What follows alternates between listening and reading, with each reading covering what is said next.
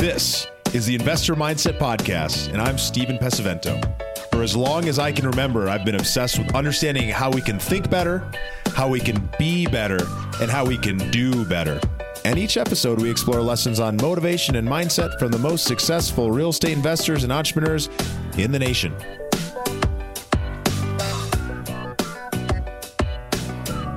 If you're ready to start leveraging the power of partnership in your portfolio, then I invite you to invest directly alongside us in the same type of institutional investments that I personally invest in. These are located in some of the strongest markets across the country, operated by managers with decades of experience. And we come together to leverage the power of partnership to be able to deliver phenomenal returns. You can learn more and apply to work directly with us at vonfinch.com slash invest be able to schedule a time directly with a member of our team and see if this is the right fit for you and your portfolio. That's vonfinch.com slash invest. And I look forward to speaking with you soon.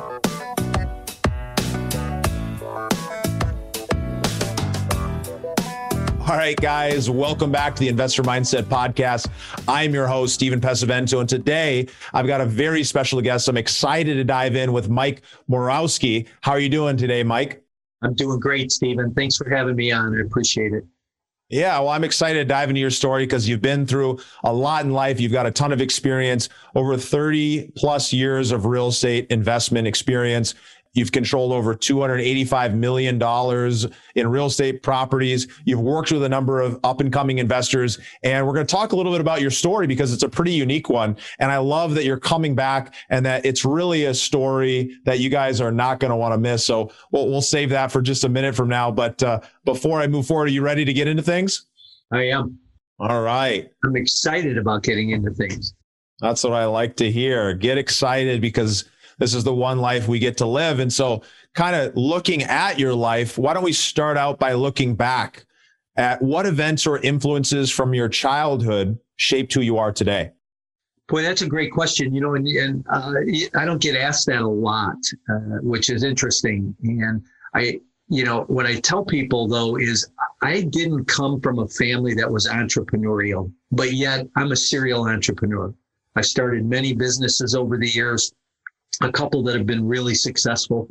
Um, and I think, you know, I, I, didn't have any real estate experience either growing up. So real estate was not something that was talked about at home or, and it's amazing that I got into real estate and have enjoyed it so much and I'm so passionate about it. Right.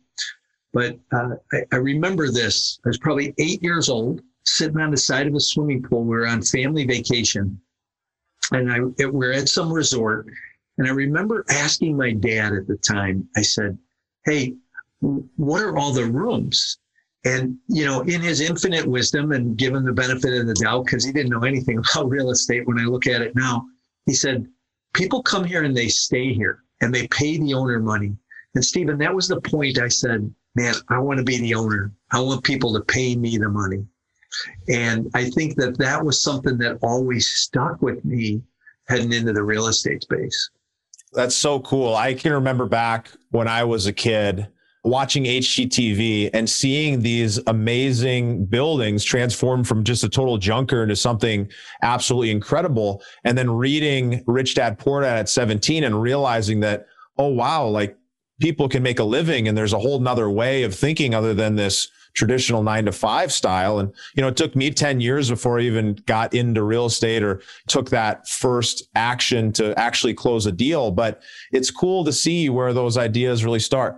Yeah, for sure. Tell me a little bit about your background in real estate. And then obviously we'll dive into future forecasting, exactly where things are at today. But talk to me. You were closing a lot of deals. How did you end up getting into the real estate business? So I was in the construction business. I had a general contracting business. Uh, it's funny how that even started, but I was in the swimming pool business and I couldn't keep guys working all year long. So they would leave in the fall, uh, go on unemployment, and I'd have to hire new guys in the spring and retrain them. And it was just, it was mindless um, expense that I figured, well, if I go and I start doing remodeling, I can keep these guys busy all year long. So I started doing kitchen and bath remodeling. The next thing I knew, I was d- building room additions, and then we were doing apartment uh, renovations. And and that's where I really got it was in the apartment renovations.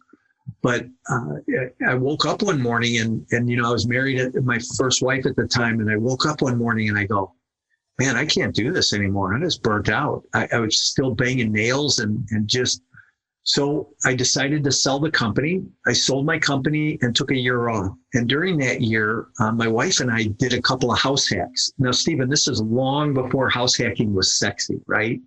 So um, I, I, did a couple of house hacks, but I met a real estate agent along the way who was extremely successful. And here's what I always say, and I've always believed this is success leaves clues. And if you want to be successful or do something someone successful has done, go model their behavior. So I went to Todd and I said, Hey, you know, I'd like to go in the real estate business. And he said, Man, I think you'd be great at it. You have the skills, the personable skills. I think you'll be really good at it. I said, Great. I said, Could I come and shadow you and learn from you? He goes, No. I go, Well, that's a big help, right? He goes, I'm going to do better than that for you. I'm going to make you a cassette tape. Now I'm really dating myself, Stephen, because I don't think we could find anything to make a cassette tape on today. And so uh, he did. He made me a cassette tape, and I listened to that over and over and over again. And I equate that to podcasts today that you can go back and listen to this information. And every time you go back, you pick up something new. But listen, he taught me some simple fundamentals. And those simple fundamentals, my first nine months in the real estate business, I sold 78 houses. And I went on to build a team selling 125 a year. And I did that for about eight years consecutively. And then in 2005, I saw the market starting to shift, things start to soften, and I knew something was going to happen, but I wasn't sure what. And, you know, back when I was in the construction business, I did a lot of work for a big major syndicator who today is the largest REIT in the world. Uh, they're in 80 countries and own, you know, uh, in every asset class across the board. And I understood the model of syndication. You raise private equity, you marry it with a great real estate deal. The two sit together. As long as everything goes well, everybody makes money. So I syndicated my first deal in 2005. Small 11 unit apartment building. Went out, I raised $18 million in um, the next 30 months bought $60 million worth of real estate. It was 4,000 apartments in five different states. And then I went on to build a property management company managing 7,500 units. So you had gotten into the space, you had got started, you started syndicating back pre the crash. I know some things happened. Talk to me a little bit about what happened next as the market started to shift back in 2008. Yeah, so I'm sitting at lunch with my CFO, and you know, by this point we had built a pretty big company, 4,000 assets, you know, uh, 38 different companies, and um, we're sitting having lunch, and the news was on, and we were watching people carrying boxes out of Lehman Brothers by the dozens. And I looked across the table at my CFO and I said, "We're screwed, aren't we?" He goes, "Yeah, we're in big trouble." Because we knew the market was imploding. Now, I didn't know how bad it was going to be, and I really thought that there was some safe shelter in the commercial space.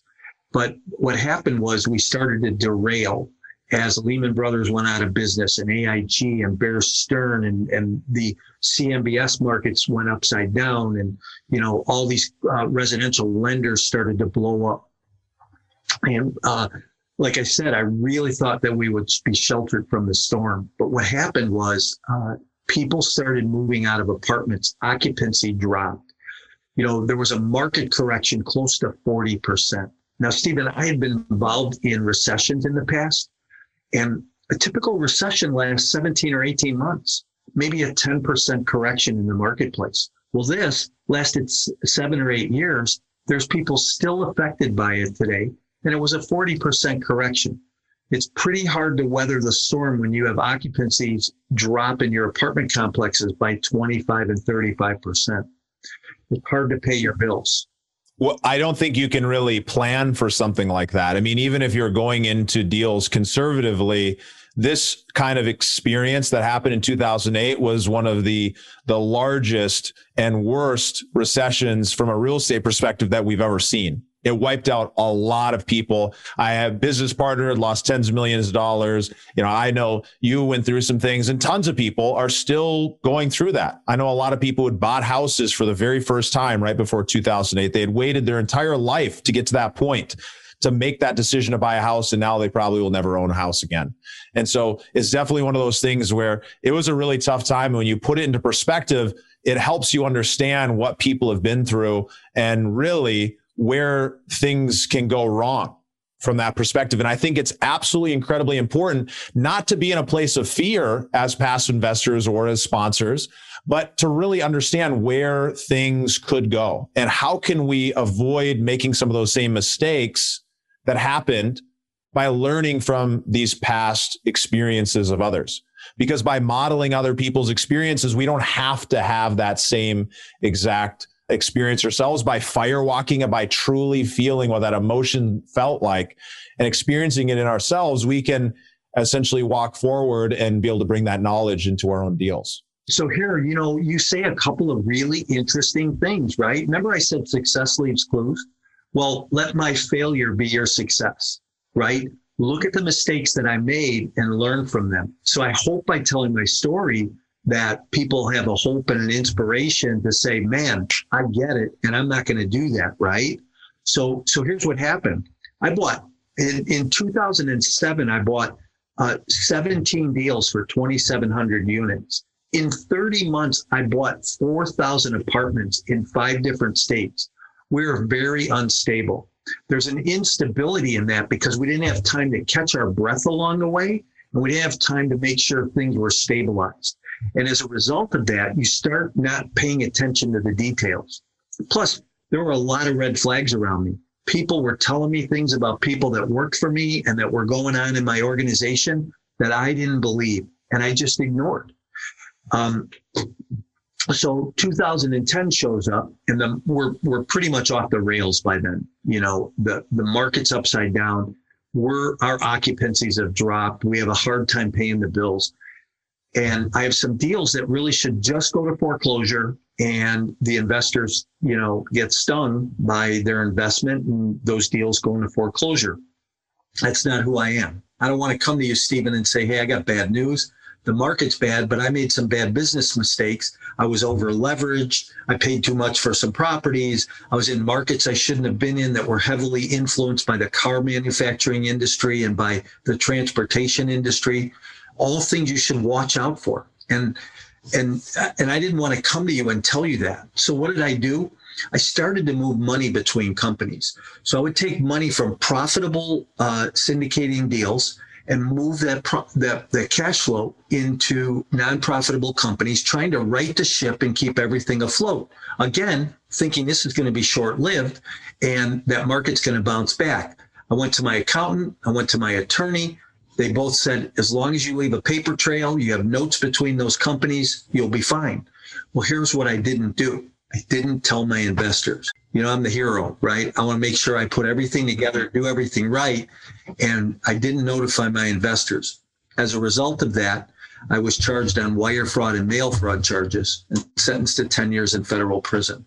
So everything blew up at that point and um, I, you know, of course, the whole com- we turned we actually turned the companies over to receivers, sort of a voluntary bankruptcy without doing a bankruptcy.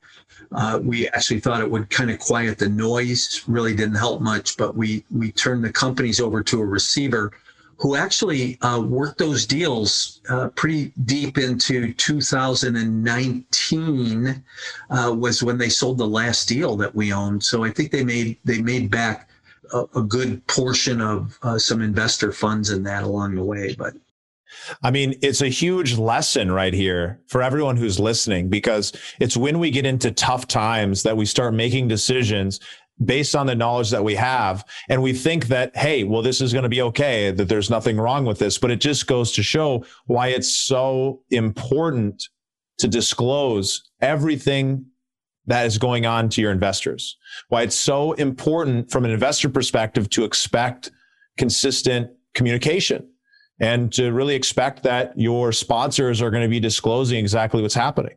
You know, moving money between companies may seem like no big deal But all of a sudden, as all the chips start falling off the table, things start really taking a turn for the worse and people are looking for somebody to blame.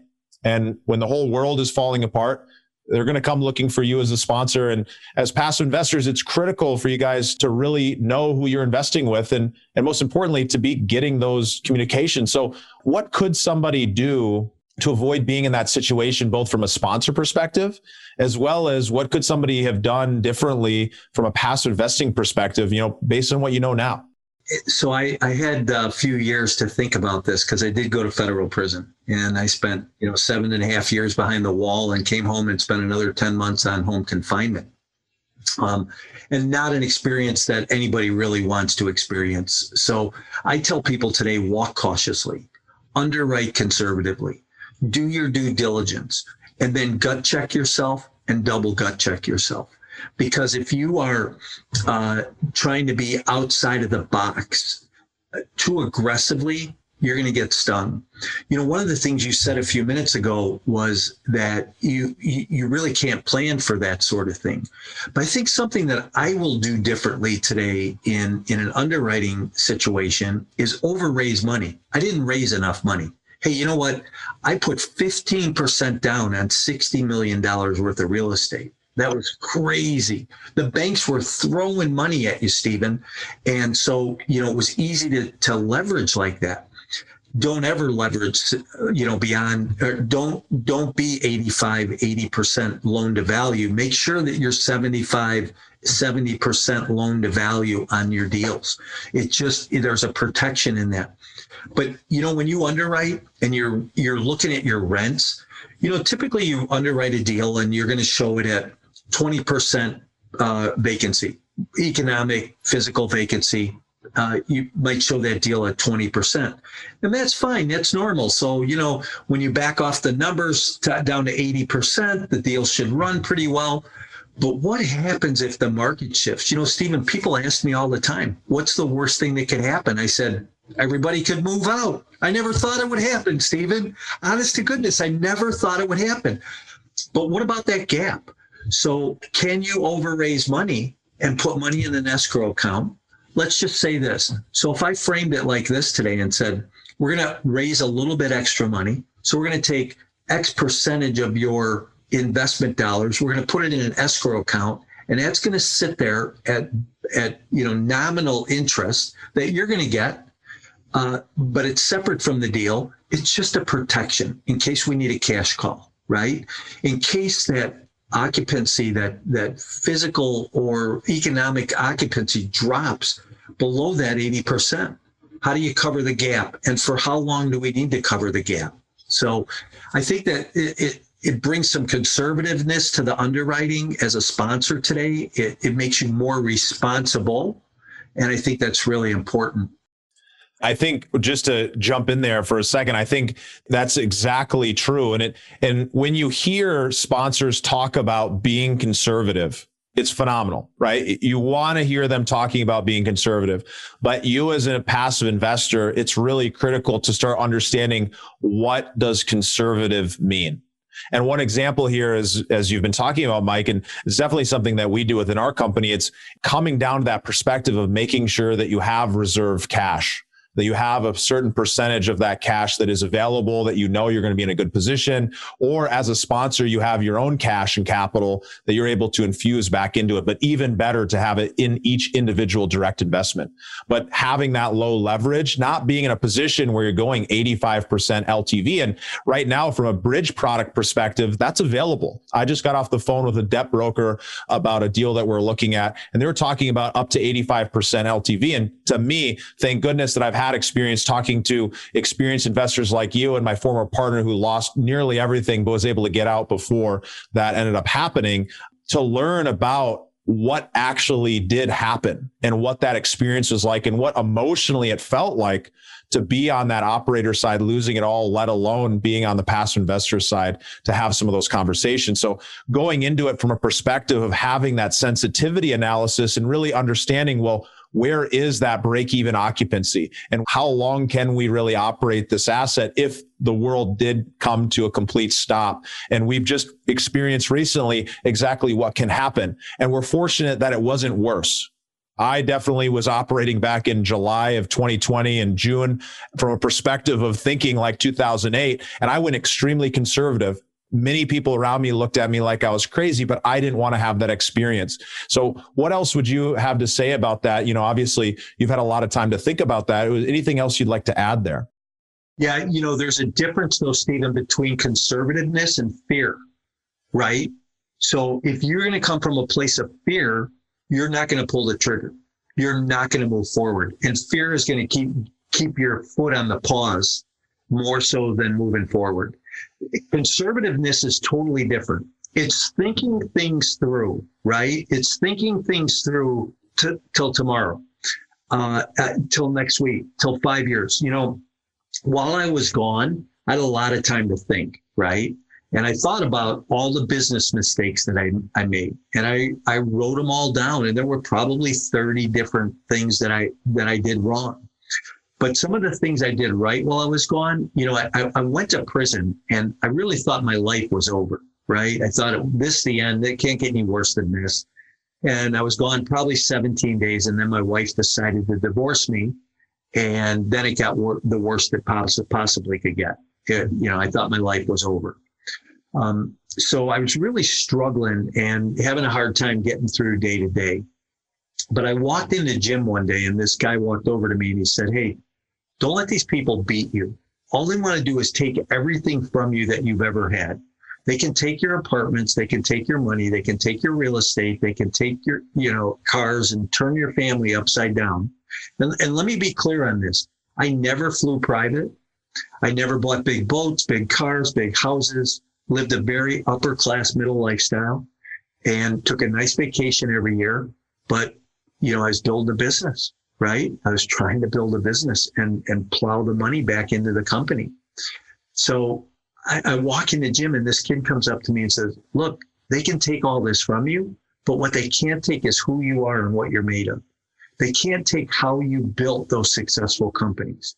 They can't take from you your desire and your ambition beat them, beat them at their own game, get that 10 years back, come in this gym every day, start working out. And I did.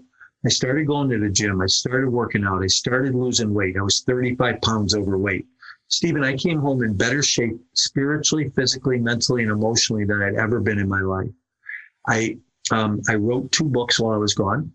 I taught uh, real estate investing and property management in prison for five years. There's guys that came home that I've seen around the city that are t- are doing real estate and they're tearing it up today. So it kind of makes me feel good that I was able to do that. I wrote an ethics course that I taught for five years. Stephen, I went to college. I got a bachelor's degree in theology. I was on an outreach program, went into the community. I told my story 40 times to local businesses and uh, college students. And then I wrote a paper with a professor from the University of Minnesota that we had co-authored together just had it published in the Business Journal of Ethics this year. And um, it gets taught at the college level for uh, forensic accounting classes, for sales and marketing classes. So I was very productive while I was gone. I had this plan. I was going to come home. I was going to teach. I was going to build a coaching and training platform, which I've done. And my goal, like I said earlier, is to give back, to provide some hope and inspiration to people that, hey, look, go stub your toe because that's how we move forward. We learn by the mistakes that we make. Don't be afraid to make a mistake. Don't let fear hold you back. Be conservative in your underwriting and push the needle forward. Grow your business. Yeah, you know, I think there's just something really, really important about this story that I want to underline. I think a lot of people are noticing it, but for those that maybe haven't, it's just this concept, this idea that we can go through, we can work on doing the right things, but sometimes we can make mistake. And sometimes when that mistake happens, there's consequences, there's things, there's people who want to place blame, and we can place blame on ourselves.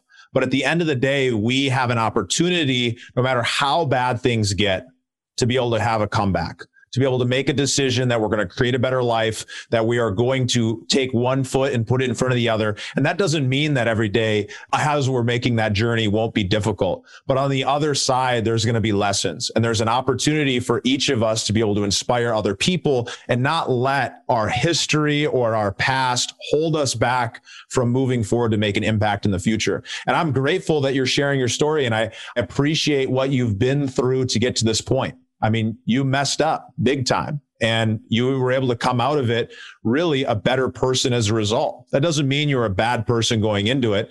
You made a, a bad mistake, a mistake that I really believe that many of us could have made. I don't look down upon you, and I hope none of the listeners will as well. I mean, some people may come with judgment, but that's their own judgment to carry. And so I want to share that publicly because I think that at the end of the day, the most important thing to remember for all of us is that there's always a path forward, always a path to redemption. And as investors, it's incredibly important to know who you're investing with and what experiences they've been through. What are their beliefs? Do they believe it's possible to come back and come back from mistakes? And and what are those lessons that they are going to implement in their life? So i i appreciate you sharing that with us and i'm glad that we have some of the same beliefs about how to conservatively underwrite and avoid some of those same mistakes because you know that's definitely the way we've been building our business but it's always nice to be able to see a warning of where life could go and an example of where life the life that we actually want to be is right now so, talk to me a little bit about after this experience, going through that change, what brings you back to this space after going through a tough experience? Why not move into another field or do something different? Obviously, there's a love and draw for real estate. Yeah, I love real estate. And I love specifically the apartment business. I love the multifamily space. And um, I think that there is a great amount of opportunity in it you know, one of my missions always was to provide safe and secure housing for my tenants. I think there's a lot of single parents out there that have kids coming home uh, after school, uh, latchkey kids, uh, and you know need a place to make sure that they're safe and secure. That when they go in and that door locks behind them, they know that their kids are okay. Um, and, and, that's always kind of been my mission around multifamily is to bring that type of a housing product to the marketplace uh, that in the past was eh, was running poorly and wasn't that type of a wasn't that type of a place to live in. And I did that for a long time. Um, and I want to go back and do it again. So, you know, I'm actually I'm I'm coaching and training, but I'm looking actively looking for deals and, and syndicating deals because, you know, I think that the mistakes I made that I've learned from could give some uh, knowledge and experience to other people who are willing to listen and willing to absorb that because I think that it's that education, right? Hey, look, I can go pay for an educational program, but it's the wisdom from doing it, from actually pulling the trigger that you gain by by time and by moving forward in, within that space. Yeah, I'm a big believer in that idea of go and find people who have been through experiences. What can you learn? There's always something you can take away from every conversation, from every podcast, from every program, and then really be able to build that experience through actually executing and maybe potentially partnerships and things like this. So, what advice would you have to potentially passive investors who are new to the multifamily space and they're looking to get in? They want to avoid some of the pitfalls that obviously you experienced. And uh, I'll have a follow up on that as well, but I'll save that for a second. Uh, you know, from a passive standpoint, uh, l- look at your sponsor. Um, see who your sponsor is. Um, I, I, a lot of times we look at the deal and and then we look at the sponsor and we say, oh, maybe the sponsor, uh, you know, maybe didn't underwrite something properly, or um, you're unsure of the sponsor. Well, you know, really put your meat in the deal. And who are the sponsors' partners? Because I don't think anybody in this space today is doing any operations, any syndications by themselves. You know, back 10 years ago when I was syndicating deals, we did everything ourselves. But I think today people bring partners to the table for strength in the deal.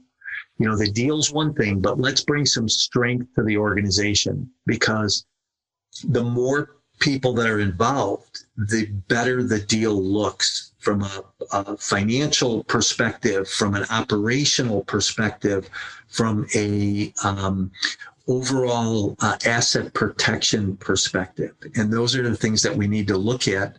Um, you know, as a car, as a carpenter, right? And and the philosophy in carpentry is measure twice, cut once. And and that's what you should do vetting a sponsor, vetting a deal is measure twice, cut once. So really spend that time really understanding who you're investing with and then making that decision based on that information. I think that's that's really powerful. What would you recommend to to folks who are going through life right now and and they're thinking about they're in that place of fear. They're in that place of thinking back to, you know, times when they were worse. Maybe they had a personal experience back in 2008. Maybe they've just heard about it. Maybe they have fear about investing in real estate in general. What would you share with them advice or lessons that you've learned to help them overcome it or move through it? You know, um, here's what here's what I equate it to. Um, if you're afraid of the dark, does that mean that you're not going to go outside after dark and take the garbage out or walk the dog? Probably not. You're going to have a little bit of fear, a little bit of trepidation, but go outside in the dark. You know, same thing with with a deal. Don't let fear hold you back. Uh, if you believe in the market, if you believe in the rent growth, if you believe in the deal itself, and that you believe in your partner, or you believe in the people that are on the partnership team that have the strength in the space, then move forward. But you can't sit in fear because nobody grows professionally till we grow personally. And if fear is holding us back, it's not going to allow us to grow personally or professionally. So I like to try and bust through people's fear and move on. You know what? What's the acronym? Fear. The acronym for fear is false evidence appearing real, and most of the time, it's just wrong information.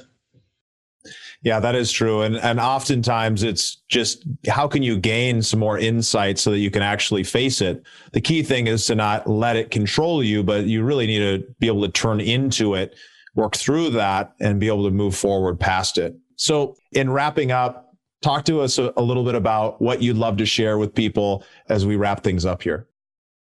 What I want to share with people is um, move forward. Go get the education that you need. A lot of times, so people um, don't do things because they don't have the proper knowledge. Go get the knowledge. Go to a seminar. Go to a training. Get a coach. Um, get somebody who will mentor you and teach you. Remember, I said early on, success leaves clues. There's plenty of successful people out there. Go see how they did it, and you know, move yourself forward. I think that you need to um, explore things you haven't explored before. And if you fall down, okay, get back up. If you stub your toe, shake it off and go on. Um, I think that we all learn as a result of uh, taking the initiative and even the mistakes that we make along the way. Yeah, that's such good advice. Well, thanks for joining us for sure. Where can people find out more about you or get in touch? Yeah, thanks. Um, I'm all over social media, right? So Instagram, LinkedIn, Facebook, like me, love me, um, YouTube channel, go subscribe. And then uh, I love to network. I love to meet people. If people have questions, call me directly, email me at mike at mycoreintentions.com. And uh, if you have Alexa, just say, Alexa, play the most recent copy of Insider Secrets. Wonderful. Well, it was great having you. We'll include that in the show notes. And uh, thanks so much for joining us. If you guys are just listening for the first time or you've been here for a little while, I encourage you to head over on iTunes, go drop a five star review so we can keep inviting more great folks on. It's one of the best tools to be able to recruit other great guests. And we thank you guys for joining us, and we'll see you next time. Oh, thank you for joining for another incredible episode of the Investor Mindset. It's such a joy to be able to share these beliefs, these thoughts, these ways of living with each and every one of you guys because I just know the power that it can make. And for some of you, for the select few, of those people who are truly committed to going after their goals, the people who really believe that there's another level from where they're operating right now, the people who are ready to make change happen rapidly. And even if you're somebody who is stuck, who knows what you need to do, you know exactly the strategy, but for some reason you're not doing it, for those people, there's another option. There's another level that you can reach. And what I've noticed after coaching tons and tons of people through this process is that there's a simple formula. And when you can start to understand how to unlock those pieces within yourself, you'll start to feel more vibrant. You'll start to feel more energized. You'll start to make more money and you'll start to enjoy the process through and through. So if you're somebody who's in a position, you're ready to make change happen, you're ready to invest in yourself, you really believe that the best investment, the truest ROI is investing in yourself because it continues to give back over and over again. Then I invite you to schedule a call, share a little bit about yourself, and see how we might be able to help serve you with the investor mindset coaching. You can head right over to investormindset.com slash discovery set up a call, and if there's an opportunity to serve, I'll be right there with you. Thanks, and I look forward to uh, talking to you soon.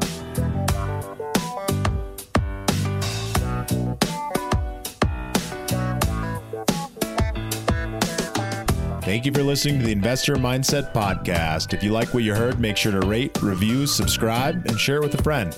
Head over to theinvestormindset.com to join the Insider Club where we share tools and strategies from the top investors and entrepreneurs on how to take it to the next level.